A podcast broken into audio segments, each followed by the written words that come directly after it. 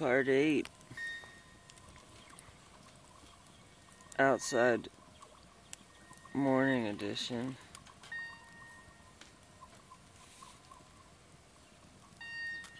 Of a recognition of the aforementioned belief in the impossible and nothingness becomes another heroic attempt at establishing contact with reality where I learn to stop hoping and fully embrace misanthropy.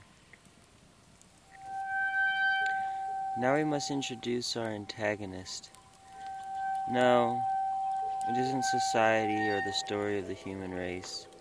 It is Gianova, the star of the hit new series, Caricature of a Demon. Gianova despises and distrusts everything. Gianova desires and believes it deserves full control of everything and everyone in order that its experience of reality be perfect. It acts as though death is not a belittling inevitability for everything that exists. It spends hours, days, years griping on countless frustrations, indignations, scheming to escape or dispel, scheming to conquer or triumph over, to prove that it is the greatest, the most high, the one most deserving of the throne of its petty domain. Its powers of perception are honed narrowly to see reality as a hostile, selfish, disempowering monster, which is actually just its own petty self hate, its own influence upon the world. Gianova is so rude. Side note. Number 5. There is a theory circulating around that the images of aliens, the greys, the big eyes, large heads, long fingers, frail forms, those are actually future projections, prophetic visions of the evolution of the human race. The gray skin from a lack of sunlight, the emphasis on eyes and brains, from our increasing fascination with visual and mental stimulation, and the long fingers for our utilization of technological devices. Obviously, the frail forms would be the result of lack of bodily necessity. Gianova is so rude and so blind, never adding up the results of its own actions. Oh, Gianova, you ugly, motherless freak, you'll never figure it out. Why have you come to this world? Gianova, dear mother of wands, may these pathways resolve their indecisions. May they not return to a dead past, but create a present culture that acknowledges what has become. One must be crafty to be one's highest self. Every idea must be seen through. There ought to be songs and folklore about doubts and trepidations, harbingers shining light on the difficulties of this day and age, this day and age where nothing is necessary anymore, where one could waste their entire life for 80 years instead of being oneself. This is not so for the spider crawling lithely upon the portable recording studio, upon the rug, questioning the floral pattern, pondering the writer's toe. The spider does their will. If not, they forfeit life. Is it clear? A repetitive theme because the author teeters on a slop pot, neglecting the ceanothus hillside, leaf after leaf, root after root, bark after bark, untinctured, the author's sense of self decaying. Gianova prays. Crystal film brush the heat, ritual union, oh why? The underground, besame mucho.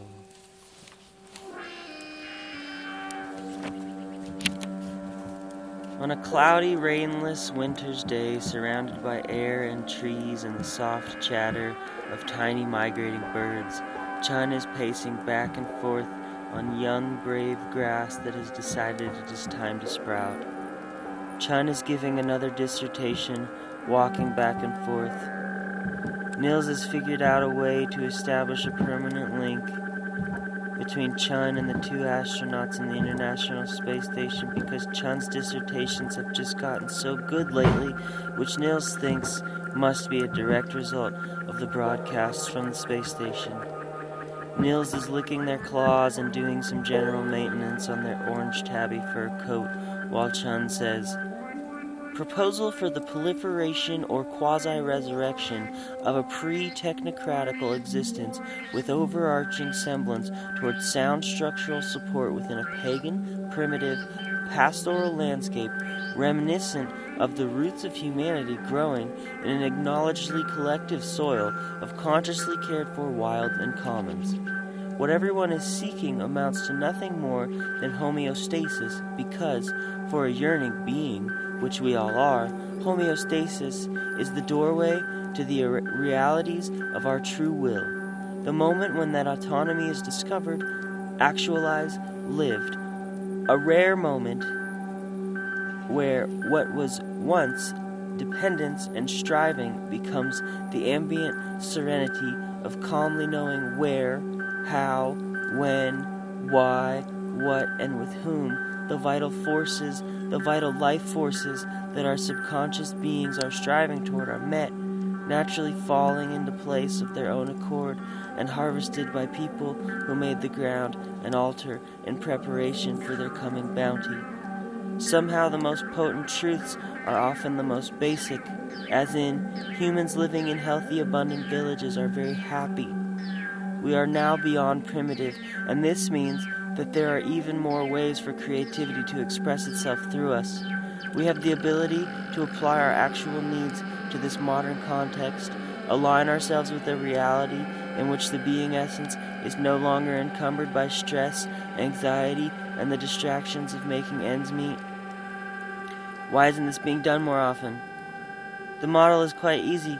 Go live somewhere with a group of 20 to 30 people. Devote the group to creating self reliance with the parameters of that place.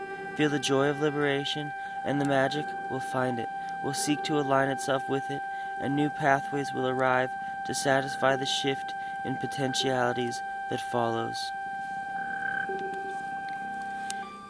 Gianova lurks about in the shadows of the mind, the recesses. It is that feeling of doubt of confusion, of despair, of the nihilistic banality behind every endeavor. Gianova is jealous of Chun. It wants to be as important as they are, being intertwined with an international space station that is utilizing suggestive subliminal messaging to gently nudge society into a state of reasonable logic. Gianova thinks, gotta start somewhere. Feed time, feed the antelope. Gianova wants to blow the whistle on their little scheme. It considers making Mission Control aware of the strange power fluctuations taking place on the International Space Station. As it attempts to create this awareness, Nils catches it, and we all slip into a wavy, hypnotic scene change.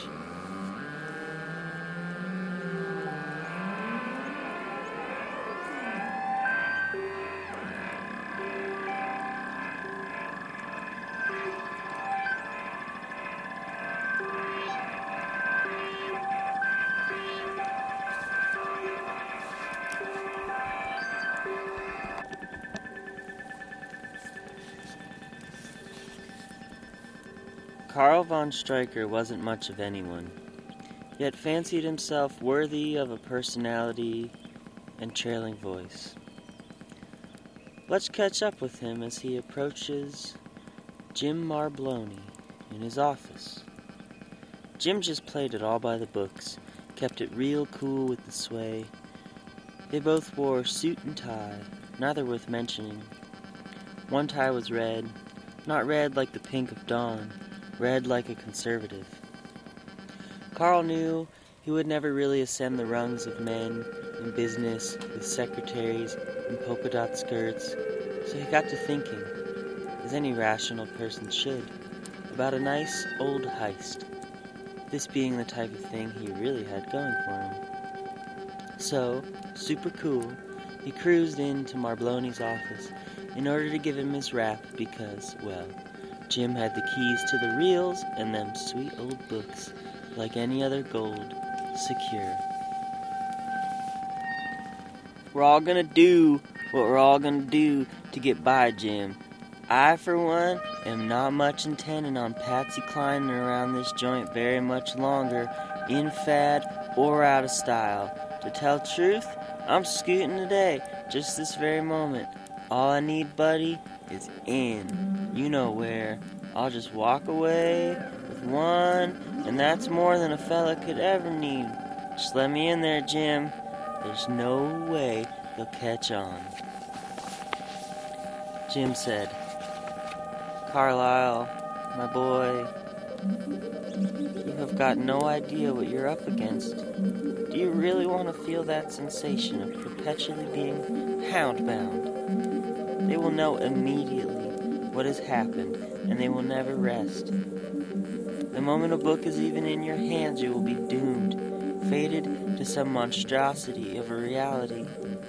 In fact, they are probably already aware of all of this.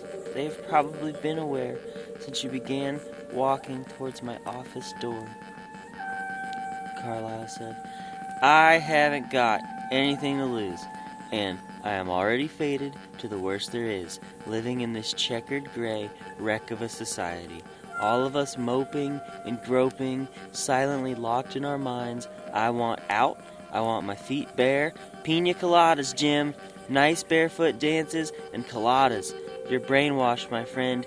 Pure panopticon. They will never know.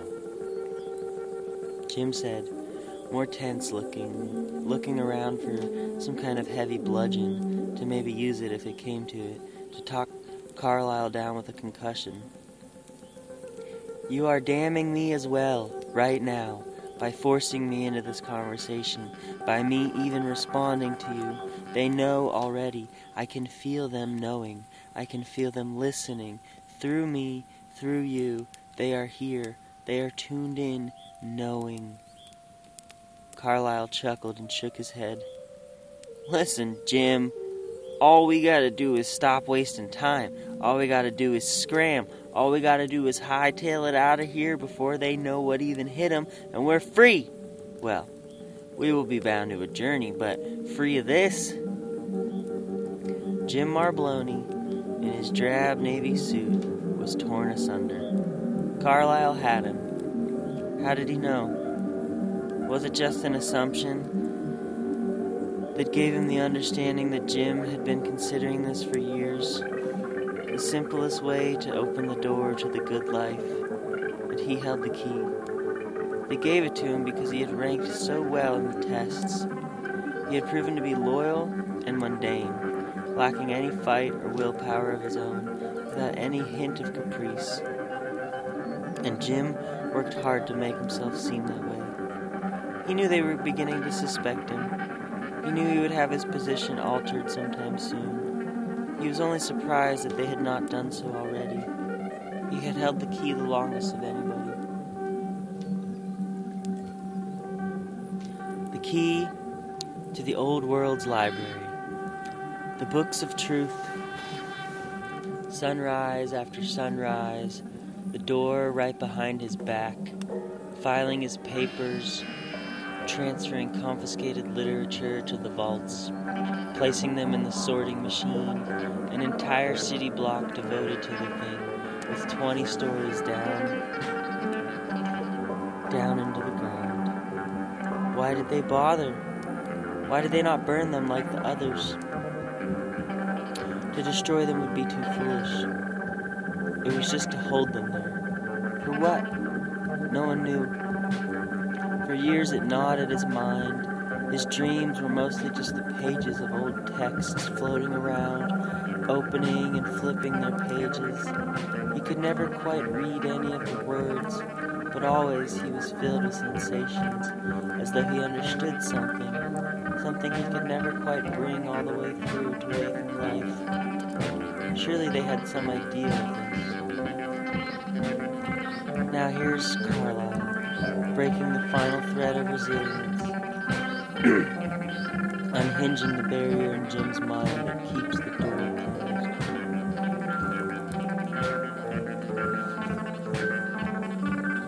Jim at this moment figured and said Carl, You know, I guess things just happen. They always do eventually. There isn't much more to be said about it. Alexandria Libraries Incorporated. Quite simply contained everything. An exhaustive initiative to, to secure all of the physical information in the world in order to perpetuate the yada yada of another dystopian nightmare. In bank-like fashion, everything was vaulted away, never to be touched. Books, film, paintings, records, tapes, you name it. Media. Perhaps they did it because total, total annihilation of all and everything would have been too hard on the cognition of society. So instead, as a pacification, it was made to appear nice that this one single library was preserving all of the media of antiquity from harm, from degeneration, from the oils of people's grubby fingers, a beautiful relic of the past. Tours coming soon, in the near future. Come admire the primitive entertainment of our idiot ancestors. Jim, his left eye was replaced when he got the job with the key eye, turned to the retinal keyhole and stared inside. Out of his eye protruded a golden key which found its way into the lock and twisted. The door to the vault. A musty aroma poured out of the cool darkness. Jim and Carlyle both experienced a flash of an ancestral memory of reading beneath low light next to a fire, learning something, enjoying the calm narrative of some winding trail, their minds filled with gold briefly. They walked, not too terrified, into the darkness quickly until they came to the first shelf. On it, there were books. Jim reached out and grabbed the first one his fingers touched. They departed quicker than they came, back into the office light, the book in Jim's hand, a faded blue hardcover with letters neither of them could understand. Jim figured there was no sense in picking. They were both doomed. That much was obvious from the very beginning. He handed the book to Carlyle as an act of gratitude and vengeance. They both shivered as the rushes of extreme kleptomancy passed through their bodies. The deer stealing his own life, bounding away from whatever just rustled the leaves on the ground. Death, of course, come to collect life's taxes.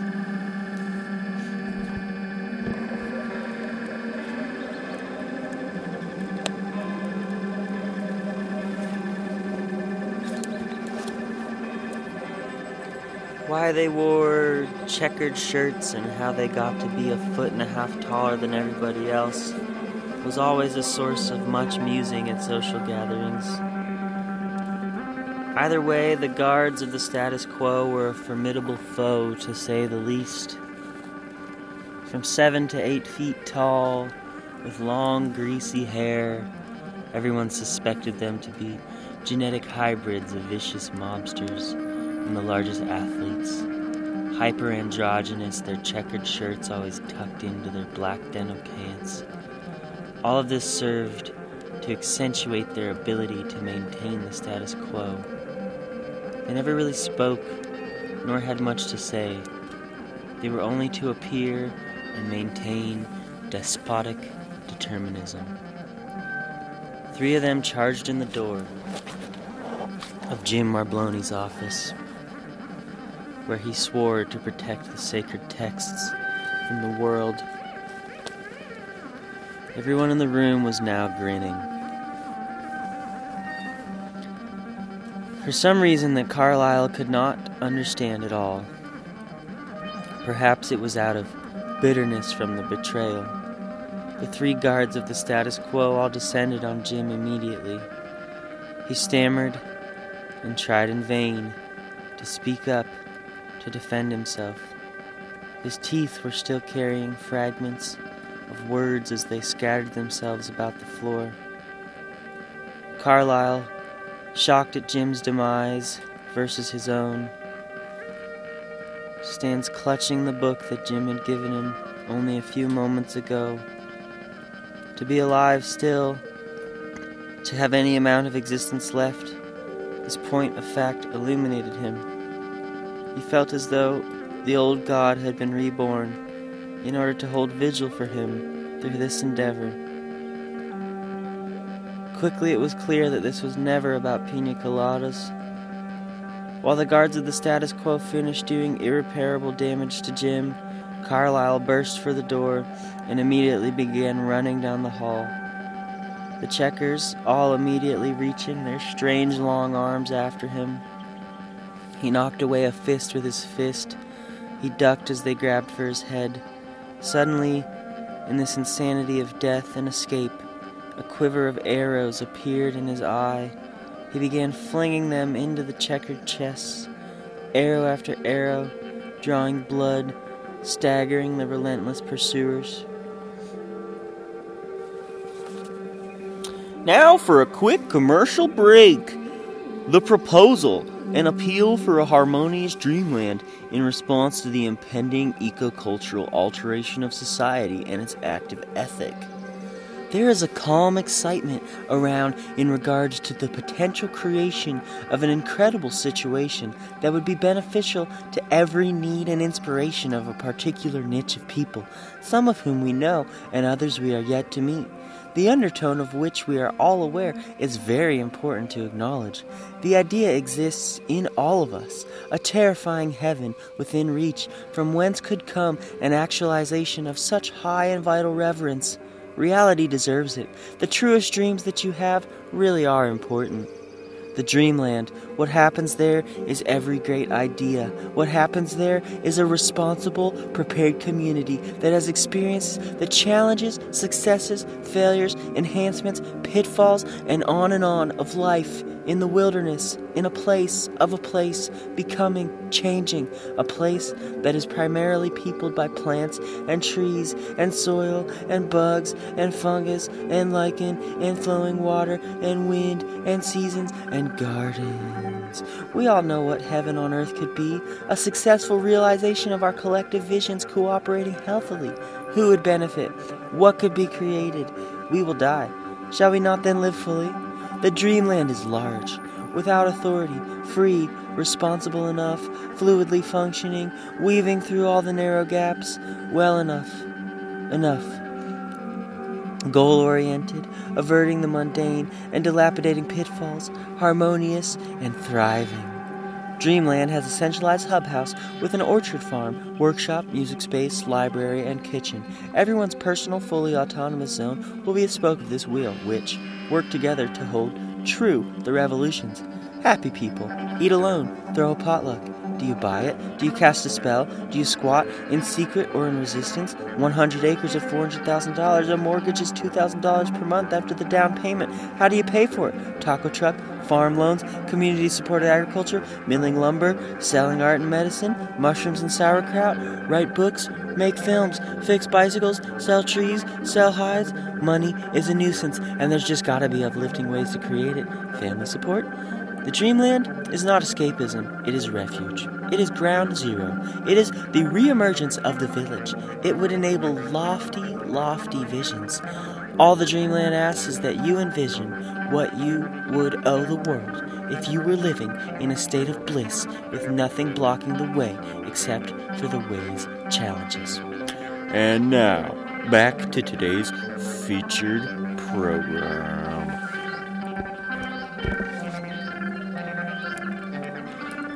Blood dripping from the bulls, the hallway calming, he flung more arrows. Carlyle, how was it possible? Was he actually to survive this? Was he actually going to survive this? His newfound power became a frenzy. He felt as though the guards of the status quo would yield to him as a reward for his audacity. But presently, Carlyle woke up to the danger he was in, as hair, followed by a skull, smashed into his nose, and the entire body of his accomplice Jim Marbloni stared up at him, toothless, saying, Run. The clarity then kept him moving towards the world outside of this place with his holy treasure. haunted by Jim's smashed face and the way the checkered guards kept advancing, their legs so dreadfully long, reaching out, their chests all full of arrows, full of arrows that came from where? The beast's tongues licking his calf muscles, he ran past the reception desks, out the glass double doors, and into the open street. Light poured into his face. Everyone was aware he existed. His treasure a foreign mystery to everyone looking at him two blue rectangles which concealed paper, the stuff sandwiches come wrapped in.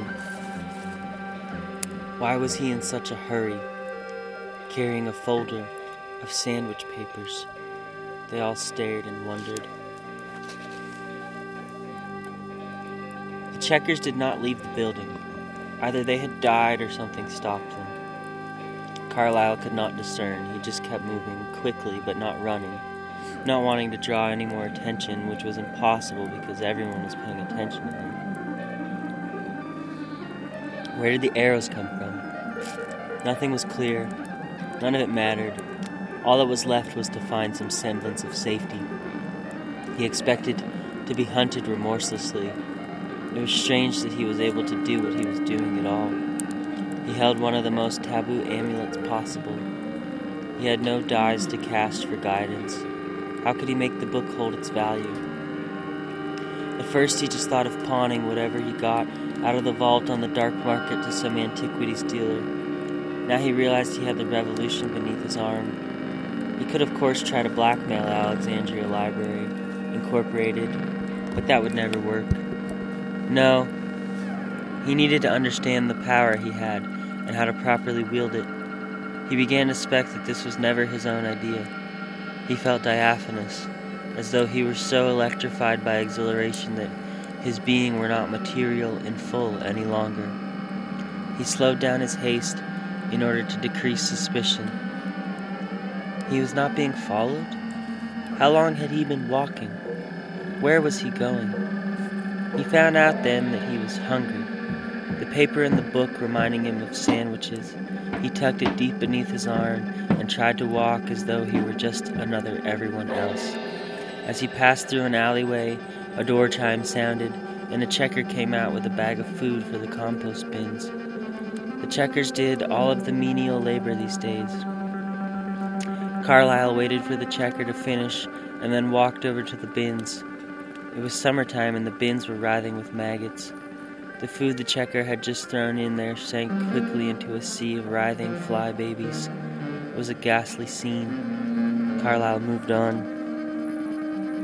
He had been walking for some time now, hungry, confused, and fugitive. Something finally snapped. A shrill bird sang from nowhere, chortling, and Carlyle remembered. He knew what to do and knew within the book was the power to do it. All he would need was a bit of support from a few people as at their wits' end as he was, which luckily amounted to nearly everybody.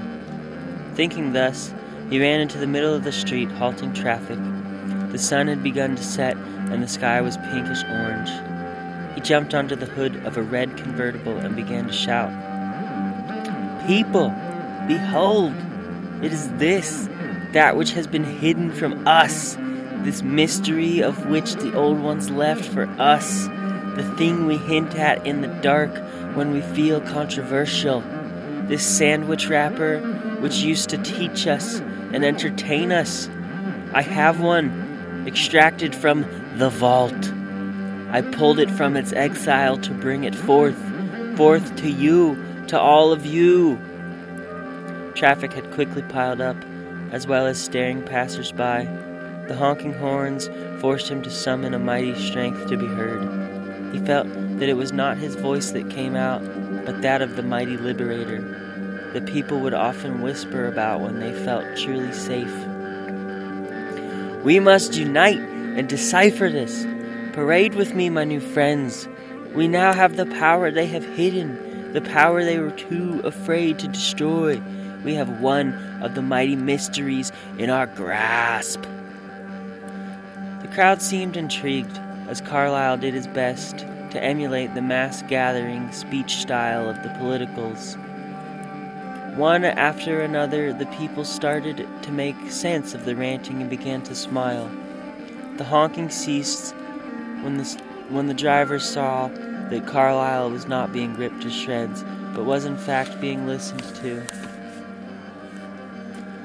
The driver of the red convertible told Carlyle to stand in the back seat and keep talking. He looked down and their eyes met.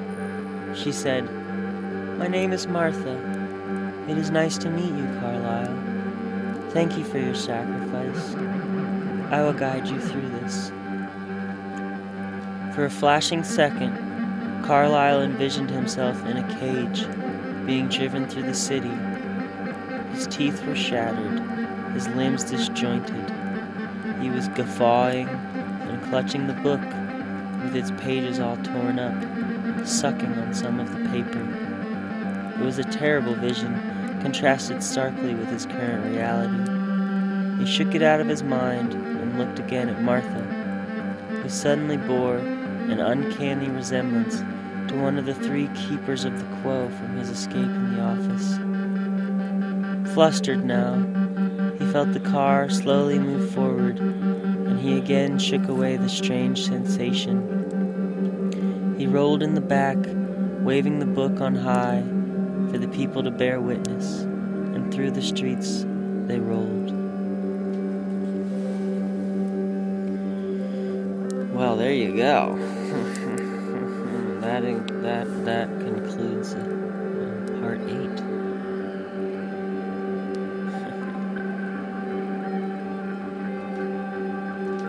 does it?